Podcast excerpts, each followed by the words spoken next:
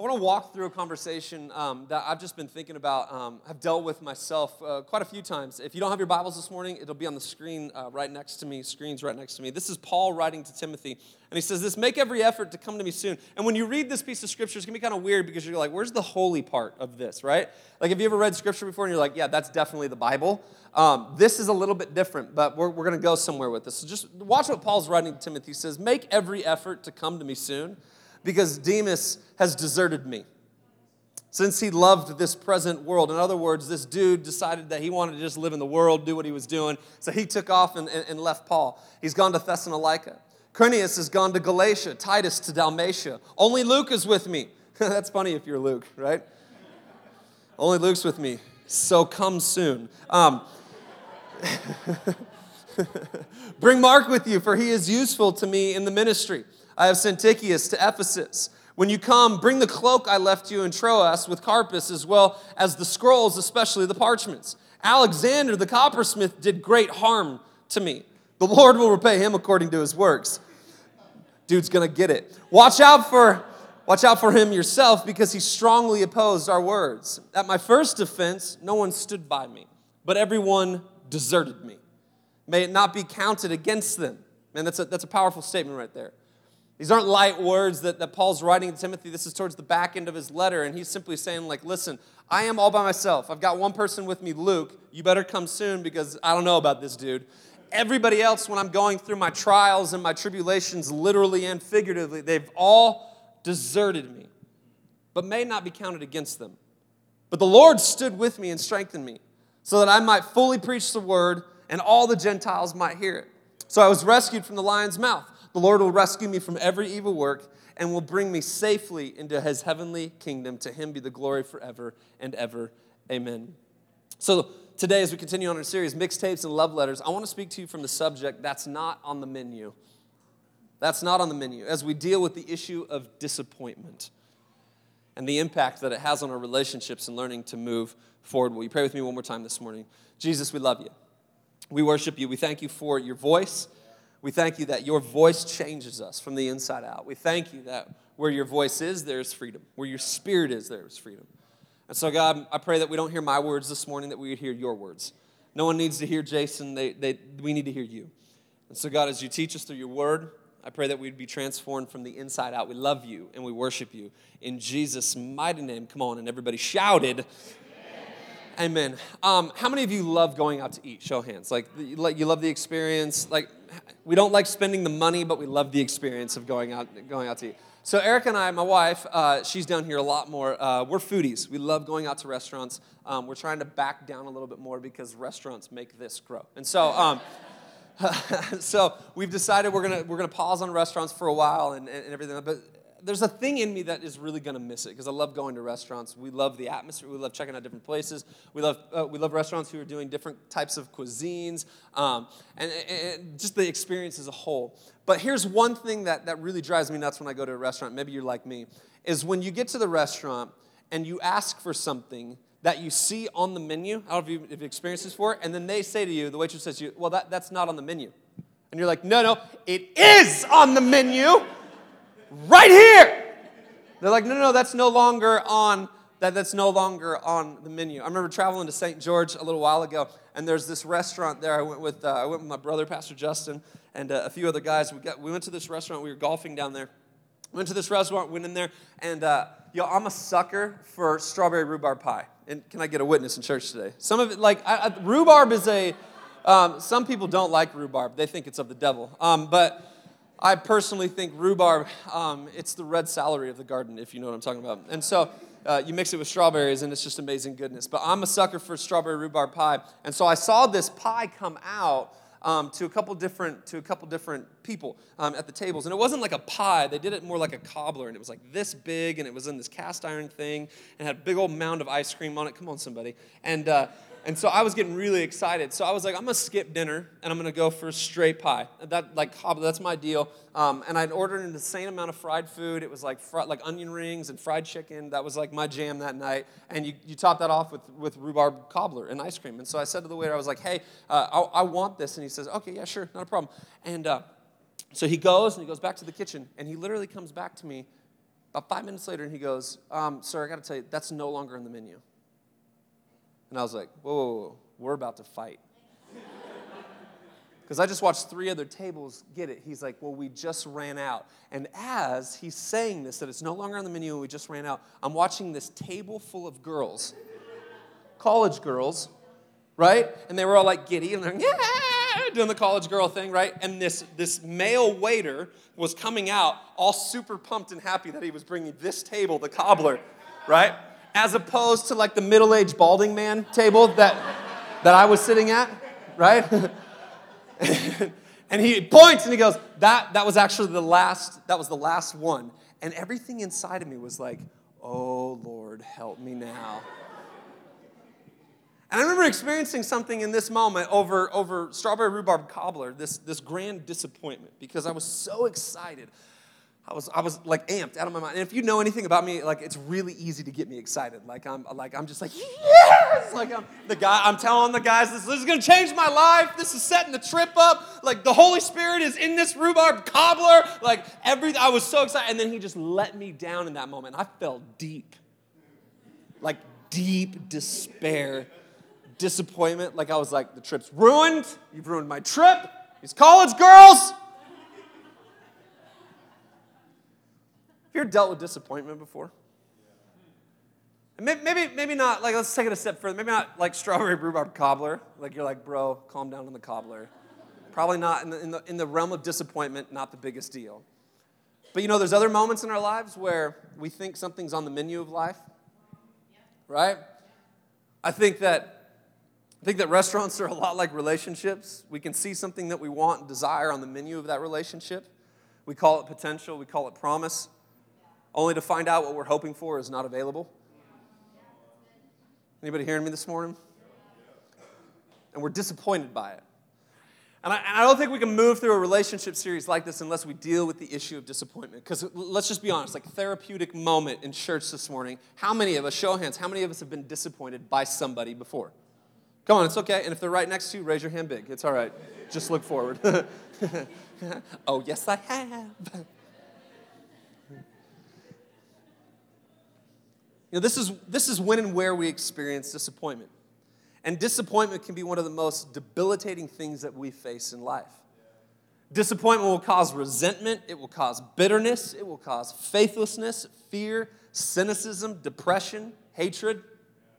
Right? And we see this in a global scale in the world that we live and a very personal level, as many of us have dealt with this, this issue. And I don't think we can deal with the relationship series unless we deal with disappointment because people are going to disappoint us. Friends are going to disappoint us, spouses are going to disappoint us, leaders are going to disappoint us, pastors are going to disappoint us, God will disappoint us. Nobody likes to say that part though. But if you, if you look at Scripture, Old Testament to New Testament, there was a litany of people who were disappointed by God. You ever been disappointed when you wanted yes from God and He gave you no? When you wanted now from God and He gave you wait? Disappointment. Relationships is the fertile ground for disappointment. So, what causes disappointment? That's what I want to look at. I believe there are a few in the sea of many things. They're like kind of major overriding causes of disappointment. I'll look at like five of them. I want to throw it at you uh, this morning. The first thing is this disappointment is caused by unmet expectations. Uh oh. Come on. Disappointment is caused by unmet expectations. When we have expectations that are unmet by others in our lives. And sometimes they're unmet when we've conveyed them and the person has blatantly not met those. But there's other times where our expectations are unmet because we haven't conveyed them. Have you ever been there before? Like, I'm married. I've been married for 14 years now, going on 15 in January. And there are some times where my wife has not met my expectations. And I've been very clear about my expectations. She's not here, that's why I can say this right now. But there have been other times in our marriage where she hasn't met expectations and she had no idea that those expectations were even there. There's been times in my life where I haven't met her expectations and they've been very clear. And then there's been other times where I haven't met her expectations because she simply hasn't conveyed them to me and I don't know what I was trying to add up to. But if we're honest, disappointment is caused simply by unmet expectations. Come on, have we had expectations in here? Have you ever ever paid somebody to give you like physical like a like a trainer in a gym? I remember one time I, I paid a trainer. I was living in Australia, a college student. I paid a trainer to get me bigger, buffer. And so I worked out with him one time a week. Yeah, you laugh because you know nothing happens for one time a week. And I remember marching in there and having this conversation with him. I was like, Bro, where you been at? I've been paying you to make me bigger, nothing is happening. He's like, What are you talking about? Somebody thinks it's funny. That's awesome. when children laugh, you know you're right on the level. I had this expectation of somebody that it couldn't be met because it was, well, it wasn't an expectation that was based in any type of reality, right? And so disappointment is caused by unmet expectations. Second thing disappointment is caused by is disappointment is caused by personal failures, our own failures. It's interesting that we will allow our disappointment in ourselves because of our own actions and our own failures to define and impact our relationships. You ever been there before? You ever defined your relationship because simply you failed and messed up in some areas? And somebody who's trying to enter into relationship with you, be a friend, whether that's dating, marriage, and everything like that, because you've messed up in some things, because you failed in some areas, because we've uh, jacked it up in some stuff, we have a tendency to hold people at bay. We have a tendency to already be disappointed in the relationship because we know what we're capable of. Disappointment is caused by personal failures. Have you ever entered into a relationship with somebody already waiting for it to disappoint you because you know what you'll do to it? We're not talking about anybody else right now. We're talking about what we can do to the relationship. And I think that's something that we don't assess very often. We think, oh, well, disappointment is caused by everybody else's failures. Yes, but I've found so many times that I've entered in a relationship when I look at myself, I'm quickly already starting to guard things and getting myself ready for disappointment because I know what I can do to the relationship. So we got to understand these things. Third thing disappointment is caused by, it's caused by overt rejection when we experience personal and significant rejection. Come on, show hand. How many of us have been rejected before in some way or another? I think most of us have. Remember so many different moments in my life where I felt personal rejection. I still, this is a scar on my heart. I still remember a Chuck E. Cheese birthday party when I was nine years old that I was not invited to. I know. Chuck E. Cheese was the jam then. Chuck E. Cheese is scary now, but I wouldn't bring my kids there. but I still remember this. Like I could, like I still have the vivid memory of, of, of being like not getting like standing at school and in, in a group of guys, and this dude, I don't even remember his name. I just remember not being handed the invitation. Rejection. I was nine years old. I still have counseling sessions over that. So disappointment is caused by overt rejection. Number four, disappointment is caused by idealistic distortion. Idealistic distortion.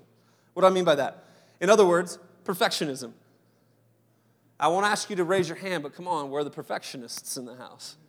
The ones that so many times, come on, those of us who are perfectionists, we have a tendency to be disappointed because we rely so much on perfection.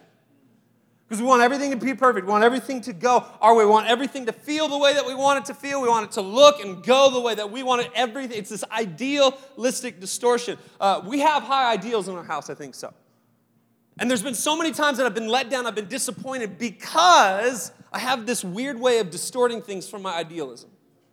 Because I want perfection in certain areas. If I can talk to the singles in the house, can I just tell you that dating and marriage and death do us part is not a perfect party? And I'm watching singles nowadays needing perfection in order to enter into relationship, keep a relationship, have like all of these things and I'm like, "Yo, it's not even possible." It doesn't work that way. My mother and father uh, uh, uh in law, but we don't call them in law, in love, whatever you want to call them. Erica's mom and dad. They were married at 16 and 18. And she's told this story before, and there was, there was a pregnancy. Erica was, she was pregnant with Erica. And uh, they've been married for all of these years since then. Yeah, still married to this day. They help plant the well, the whole nine yards. And I, and I look at them as a constant reminder that great marriages, great relationships, great friendships are not built out of perfection, they're built from work. Come on, somebody. That's tweetable right there. Hashtag that all day long. Number five, the fifth thing that causes disappointment is disappointment is caused by unrealistic goals. How many of us have been disappointed as we've set goals for ourselves and others that are simply unrealistic? That can't be met because they are simply just not possible. It's not possible. I think so many of us go into relationships with this massive setup for people. People are doomed to failure straight out the gate because our real, like our, our expectations are so high, they're so big, they're so massive, and it's like, how is this ever going to happen? There's no way that somebody can hit that mark. It's a disappointment. Am I talking to anybody this morning? Disappointment is caused by unrealistic goals. I think this is, I think this is one of the biggest things that causes disappointment in church life. Uh oh, can I meddle this morning? Right? We say, oh, I want grace. I love grace. Nobody's perfect. But, Pastor, when you mess up, We love grace. We, we, we forgive everybody, but when my, when my team lead doesn't call me when I think they should call me, there's a problem. We hold this bar, unrealistic expectation. Uh, listen, y'all, I'm human. I'm human. You're human. Because I stand on a stage and preach behind this pulpit does not make me perfect. I'm fulfilling a function right now that God has gifted me to fulfill. Am I held to a standard? Yes, 100%. But we got to make sure that we are not putting heavy weights on people's shoulders of perfection and ourselves being able to back up and be like, well, that's for you, that's not for me. And we're disappointed because people let us down. Right? And all of these causes are seen and experienced within the context of relationships. Because here's the truth relationships are the, if, you, if you're needing to write anything else down for this message today, write this down. Relationships are the fertile soil for life's greatest disappointments. I know, positive, encouraging K-LOVE this morning. What'd you learn at church today? Relationships suck. they are the fertile ground for disappointment. Relationships will disappoint. Friends are going to disappoint you, right? Leaders are going to disappoint you. Bosses are going to disappoint you. Spouses are going to disappoint you. Kids will disappoint you.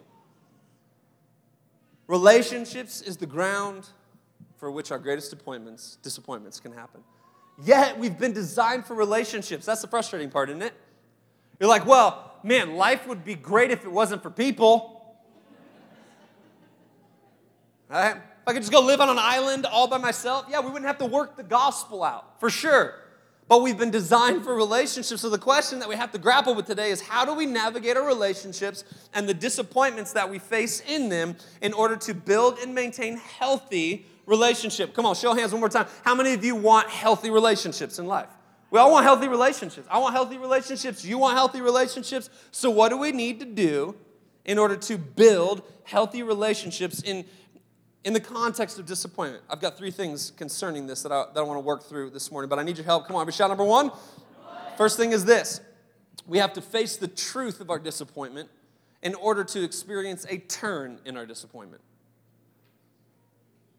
We have to face the truth of our disappointment in order to experience a turn in our disappointment. I want to read you a, a portion of scripture that I think is absolutely powerful.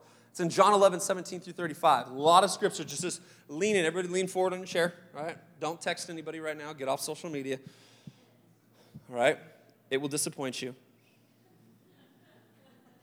John 11, 17 says this When Jesus arrived, he found that Lazarus had already been in the tomb four days. Lazarus was dead.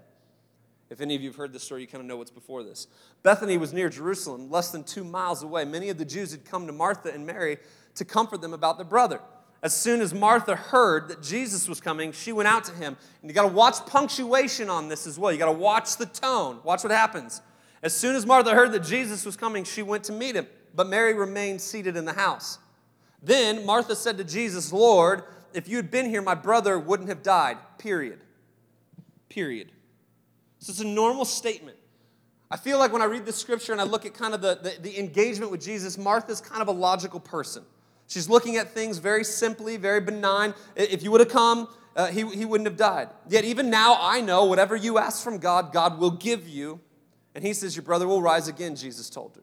Martha said to him, I know that he will rise again in the resurrection at the last day. Jesus said to her, I am the resurrection and the life. The one who believes in me, even if he dies, will live. Everyone who lives and believes in me will never die. Do you believe this? Question mark. Yes, Lord, she told him, I believe you are the Messiah, the Son of God, who comes into the world. Period. Having said this, she went back and called her sister Mary, saying, In private, the teacher is here calling for you.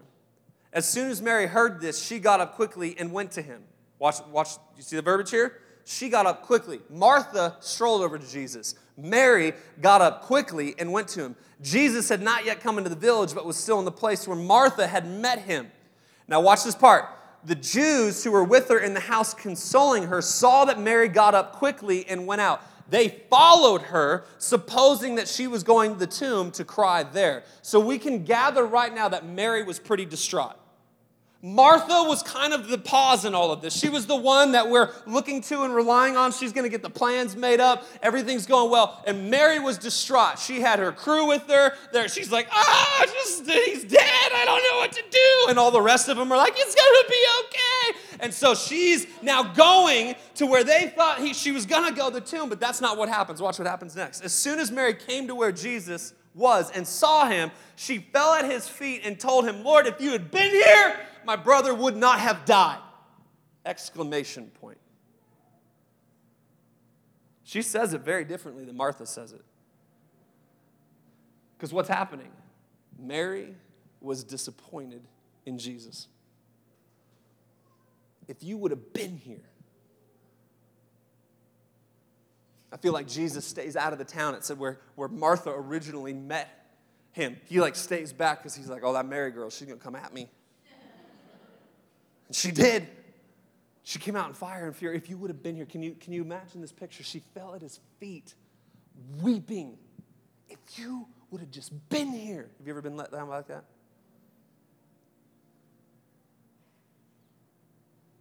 Ever confronted a father who wasn't there when you were a kid? If you would have just been here. You ever confronted a mother who was caught up in addiction? If you would have just been here ever confronted a friend who wasn't there for you when you were at your darkest moment, you would have just been here. Well, now it's getting real in church.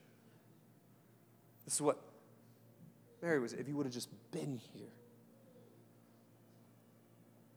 When they saw her crying and the Jews had come with her crying, he was deeply moved and his spirit troubled. Where have you put him? He asked. Lord, they told him, Come and see.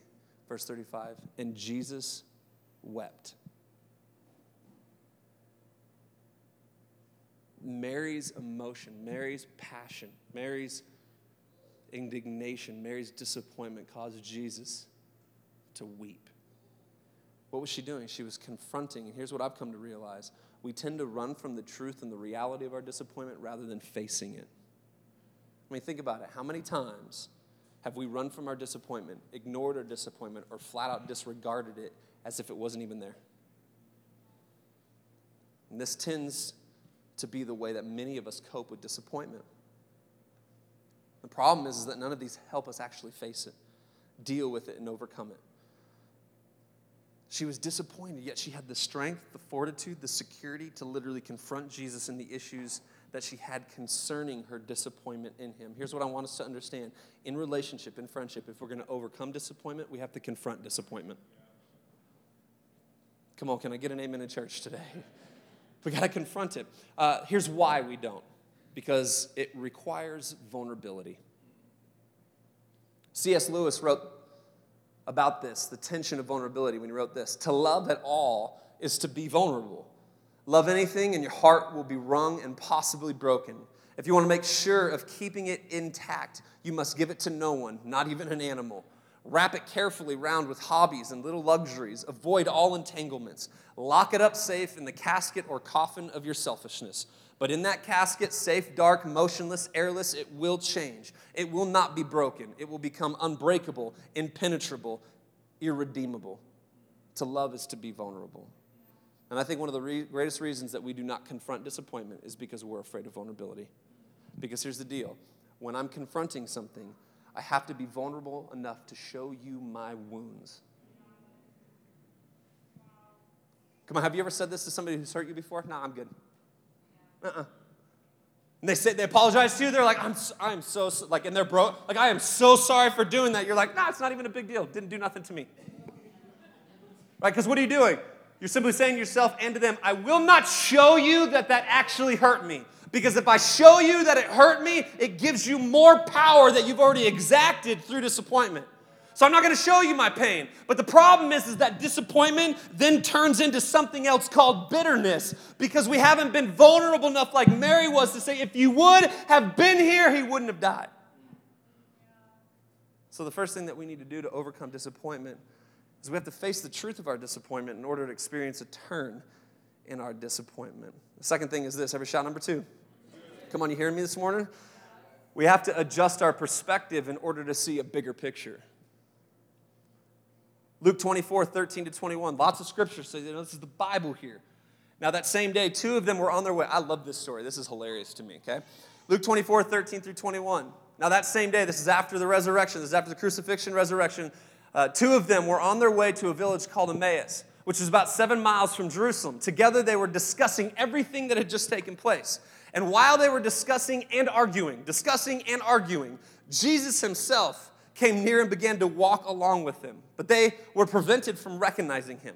Then he asked them, What is this dispute that you're having with each other as you are walking? And they stopped walking and they looked discouraged. The one named Cleophas answered him, Are you the only visitor in Jerusalem who doesn't know the things that have just happened here? What things? He asked them. So they said to him, The things concerning Jesus of Nazareth, who was a prophet, powerful in action and in speech before God and all the people, and how our chief priests and leaders handed him over to be sentenced to death, and they crucified him. Watch this, verse 21. Here it is, right here. But we were hoping. But we were hoping that he was the one who was about to redeem Israel. And besides all this, it's the third day since these things happened. See, the disciples, they couldn't see the bigger picture at play in their lives, in the life of Jesus, and they were so let down because things did not go the way that they wanted them to. How many of you are parents in this, in this church this morning? Come on, parents, show hands, parents. How many of you are parents of kids over, let's say, over five? Okay, cool. There's a break off point, like zero to, zero to five, nothing's happening. Five, it starts to, it starts to cross over. So this is my this is our life. My kids, we have to negotiate how we talk to our kids about things. Because my kids will go into meltdown mode if we tell them one thing is going to happen and then we switch it on them. Come on, parents. How many of you have kids like this where it's like, okay, today you're gonna you're gonna play with so and so. They're gonna come over. We've got friends coming over. This happens a lot, especially during the fall season and winter season. We're like, Seth and Kais are gonna come over. Hannah's gonna come over and have dinner, and they're gonna play. And then all of a sudden, we get a phone call. Somebody's sick. Can't, you can't like, it's okay. It's, it's, everybody's sick right now. So we get the phone call and they're like, yeah, we can't come over tonight. It's gonna be, and then all of a sudden we hang up the phone and we are ridden with anxiety. Why? Not because Seth and Kais aren't coming over, because we now have to tell our kids. And now all of a sudden I'm like, well, you, you tell them. I want no part of this. So we're trying to figure out who's going to tell Justice and Shiloh, who's going to tell our kiddos that their friend isn't coming over, that our friends aren't coming over, that they're not going to get to do what it is that they were hoping to do. You ever lost hope? You ever had a hope and then the hope was broken because what you thought was going to happen didn't happen? You ever had that friend and you're like, man, this is going to be my best friend, ride or die? Tattoo BFF. And they don't, t- they don't end up being your ride or die. They end up being, I'm going to kill you. Disappointment.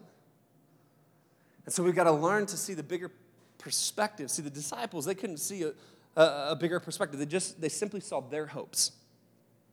They saw what they wanted. They ignored everything that Jesus had been teaching all of this time. See, their, their disappointment was the product of their expectations not being met or realized. Bottom line, whether the disappointment is malicious in nature or the product of our wants and desires not being met, the adjustment of our perspective changes the impact, power, and heat of disappointment in our lives. This is what Paul deals with, 2 Corinthians 4 16 through 18. He says, Therefore, we do not give up. Come on, somebody.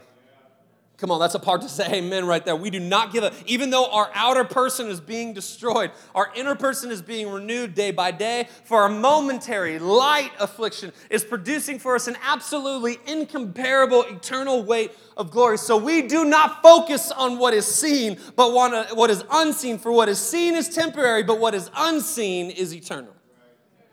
What's he saying? We got to flip our we got to flip our perspective. Here's a good question to ask ourselves in the light of eternity, what does it matter? Because how many of us have been bent out of shape? How many of us have been disappointed by things that we shouldn't be disappointed with? How many of us have ever been in that place where disappointment has ruled us so much because we simply couldn't, we couldn't change our perspective? You ever heard the term a mountain out of a molehill? How many of you heard that? You're making a, you're making a mountain out of a molehill. I said this in, in, in Sandy one time a couple, uh, a couple years back. Do you know how to make a mountain out of a molehill? Get close to the molehill.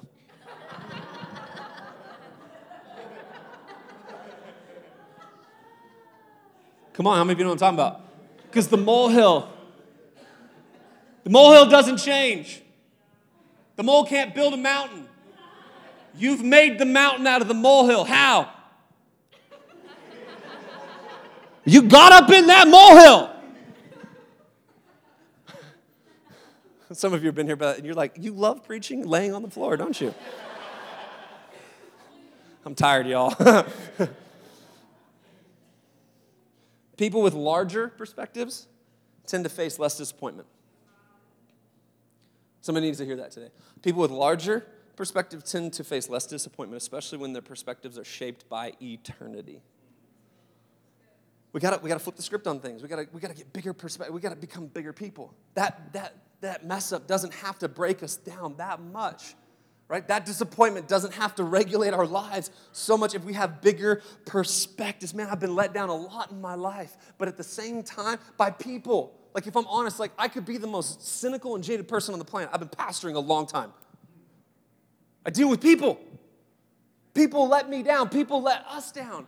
And I'm still in this preaching with the same heat and the same love and the same passion as I was when I first got into it. Why? Because I will, I'm refusing to let disappointment mess up my perspective on things. Heaven is in the balance, eternity is the mission. And so we got to keep on going. We can't allow disappointment in people from people to define us. And so we've got to change our perspective, see things differently. I've always been bewildered by people who can look at art that looks like a four year old did it. And they're like, what I see in this, this is what he was expressing. No, he wasn't. He sneezed and paint flew. That's what that is. They have a perspective different. The artists in here are like, oh no, he didn't. It is Renaissance in nature. It's a perspective thing. I look at the same art as you and I'll be like, what are we doing here? Right? Or parents. Parents, we get art projects from our kids, right? Who are like, so proud. Look at this. Like my nine year old, my eight year old, and my two year old, they were doing art the other, day, drawing at the table. Justice drew this thing. It was great. It looked, it looked like an animal. Shiloh drew this thing, and it was actually like really good. We're like, we should get her in art classes. And then Eliana, my two year old, she just scribbled, right? But she's cognitive enough now to be able to do the same thing the other two are doing. So she walked up to us and held up this thing lines, hole in the paper because it was just a hard draw, right? we're like, oh, it's so beautiful, right? Erica, like, tear in her eyes. She's using her right hand. it's a perspective thing. You walk in and look at that and be like, what happened? So we have to adjust our perspective in order to see a bigger picture. Come on, can I get an amen this morning? Number three, the last one is this. The third one is this: is that we have to allow God to attend to the need, the needs of our heart, so that we can move ahead. So let's go back to the original. 2 Timothy 4 9 through 18. We went through all this. He says, Listen, everybody's deserted me. I don't have my friends anymore. Hurry up and come to me. Can you bring me some of these things? I need you to help me out here. And then he says this, but the Lord, verse 17, remember what he said at the beginning, but the Lord stood with me and strengthened me so that I might fully preach the word and all the Gentiles might hear it. So I was rescued from the lion's mouth, and the Lord will rescue me from every evil work and will bring me safely into his heavenly kingdom. To him be the glory forever and amen. The truth of the matter is that we're going to be disappointed by people. And one of the greatest reasons that we do not move forward is because we stall out trying to find someone else to pick up the pieces and fill in the gaps left by the person or the situations that have let us down and disappointed us. Because Joe hurt me. One day she got mad at me, she swore at me, she tried to hit me with her car. Like, it's a big car. So I'm done with Joe. Uh uh-uh. uh So instead of going to God, I go to Devon.